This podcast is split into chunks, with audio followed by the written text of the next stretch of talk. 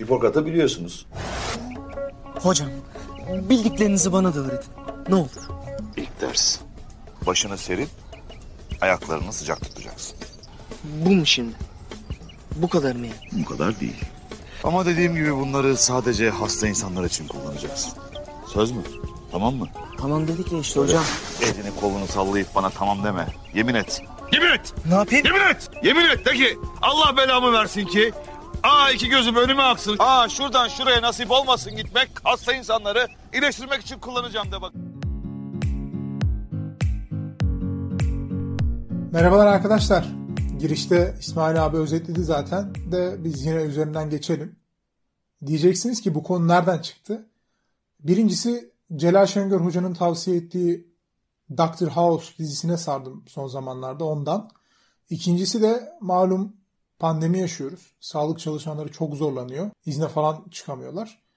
Dolayısıyla ettikleri yemini merak ettim ben. Ama tabii birini zorla çalıştırmak ya da izin hakkını kullandırmamak bence de kabul edilebilir bir şey değil. Neyse. Hipokrat eski Yunan döneminin altın çağında M.Ö. 460'da Bodrum'un karşısında Kos adasında doğmuş. Tıbbın babası sayılan hekim. Bu altın çağda filozof denince ilk akla gelenlerden Platon ve tarihçi Herodot da yaşamış. Platon'un ya da Eflatun'un akademisini duymuşsunuzdur. Kapısında geometri bilmeyen giremez yazan akademi ki akademik kelimesi de oradan geliyor. Bu felsefe okulunun bulunduğu bir koru varmış Atina'nın kuzeydoğusunda. Adını o korudan almış. Geometri bilmeyen giremez e, ya da e, matematiksel olanı kavrayamamış olan giremezi şöyle açıklıyorlar. Oradaki matemeta kelimesi hem öğrenilebilir hem öğretilebilir anlamına gelebilirmiş. Grekler de yani Yunanlar da öğrenme ve öğretmenin temelde aynı şey olduğunu kavrayabilirler derler. Ee, bu da hani en iyi öğrenme yolları öğretmekte derler ya onunla aynı şey. Nasıl ki ben burada anlattığım konuları diğer okuduklarıma göre çok daha iyi öğreniyorum, hatırlıyorum. Aynı şey. Dolayısıyla Platon'un kastı da geometri ya da matematik değil, bildiğinden emin olmak. Yani kısaca diyor ki zaten bilenler ya da bildiğini sananlar dışarı, zaten bildiğini yani bildiği halde merak edenler içeri. E bu felsefe okuluna da böyle bir giriş notu yakışırdı. Bu arada Platon'a Eflatun diyenler de aslında Araplar. Arapçada P harfi yok. Hatta Farsçayla yani Fars alfabesiyle en büyük e, farklardan biri de bu. B'nin Elif B, B'nin altına tek değil de 3 nokta koyarsanız P oluyor. Çok uzattım. Ee, Arapçada P olmadığından Araplar Platon, Eflatun diyorlar yani. Konu çok dallandı. Hipokrat'a dönelim. En büyük özelliği tıbbı bir bilim dalı gibi ele alması.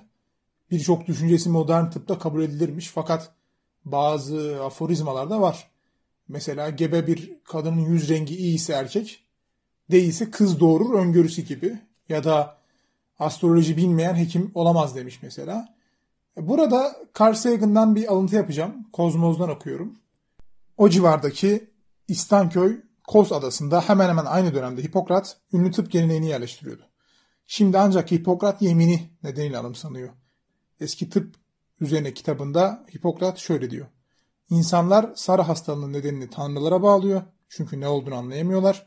Fakat anlamadıkları her şeyin nedenini tanrıya bağlarlarsa tanrısal işlerin sonu gelmez. Bu arada bu yemin Hipokrat adıyla anılıyor ama onun tarafından yazıldığı da kesinlik kazanmamış ama e, Carl Sagan kitabında yer verdiyse muhtemelen o kesinliği bulmuştur diye düşünüyorum. Neyse yemine geçelim. Hipokrat'a atfedilen yemin Apollon, Askelios, bütün tanrı ve tanrıçalara yemin ederek başlıyor. Özetle yeteneğim ve hakimiyetim ölçüsünde hastalarımın iyiliği için tedaviler önereceğim, önereceğim, tedavi edeceğim ve asla kimseye zarar vermeyeceğim diyor. Bugünkü yemin tabi farklı. Hekimlik mesleğinin bir üyesi olarak diye başlıyor. Yaşamımı insanlığın hizmetine adayacağıma, mesleğimi vicdanımla, onurumla ve iyi hekimlik ilkelerini gözeterek uygulayacağıma, hizmeti en yüksek düzeyde sunabilmek için kendi sağlığımı, esenliğimi ve mesleki yetkinliğimi korumaya dikkat edeceğime and içerim şeklinde. Tabi yine özetledim ama mantık aynı Hipokrat'la. Son olarak bir de Hipokrat'ın dört kişilik çıkarımından bahsetmek istiyorum. Hipokrat insanları dört kişilik üzerinden tanımlıyor. Her kişilik farklı değer sahibi, toplum için vazgeçilmez ama farklı. Birincisi soğukkanlı insan, iki sinirli, üç melankolik, dört neşeli insan. Bir de yine Hipokrat kadar meşhur Galen var, Bergamalı Galen ama onun üzerine çok durmak istemiyorum. Gerçi o da yine tıp tarihinde ilklere imza atmış saygın bir tıp adamı. E, Bergamalı dedim. Ben bu yaz gittim Bergama'ya. Ee, İzmir ilçesi ama Manisa'ya daha yakın hatta Edremit yolu üzerinde. Orada müthiş eserler var. Hem bu Galen'in de mezun olduğu tıp okulu var. E, Asklepion. Güzel ince bir su sesinin olduğu tedavi merkezi var. Çok e, akustik bir mekan yapmışlar. Ya, ta o zaman. Sonra e, yine Bergama'da Pergamon antik kenti var. Biraz zirve böyle.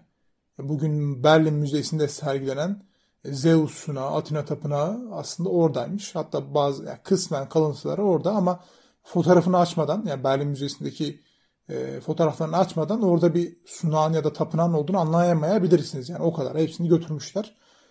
Ama kızamıyorsun da yani bizde zaten hak ettiği değeri görmemiş. E, hala görmüyor ki ben Bergama'nın böyle değerli bir tarihi olduğunu dahi bilmiyordum.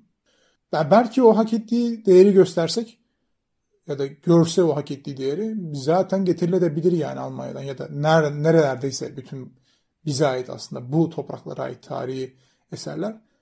Ama neyse işte ya çok şey yapmayalım yani. Bölümü bitireceğim ama dinleyicilerden takip etmeyenler var. Onlar da lütfen takip etsin diyorum. Kendinize iyi bakın. Sonraki hafta ilgide görüşürüz.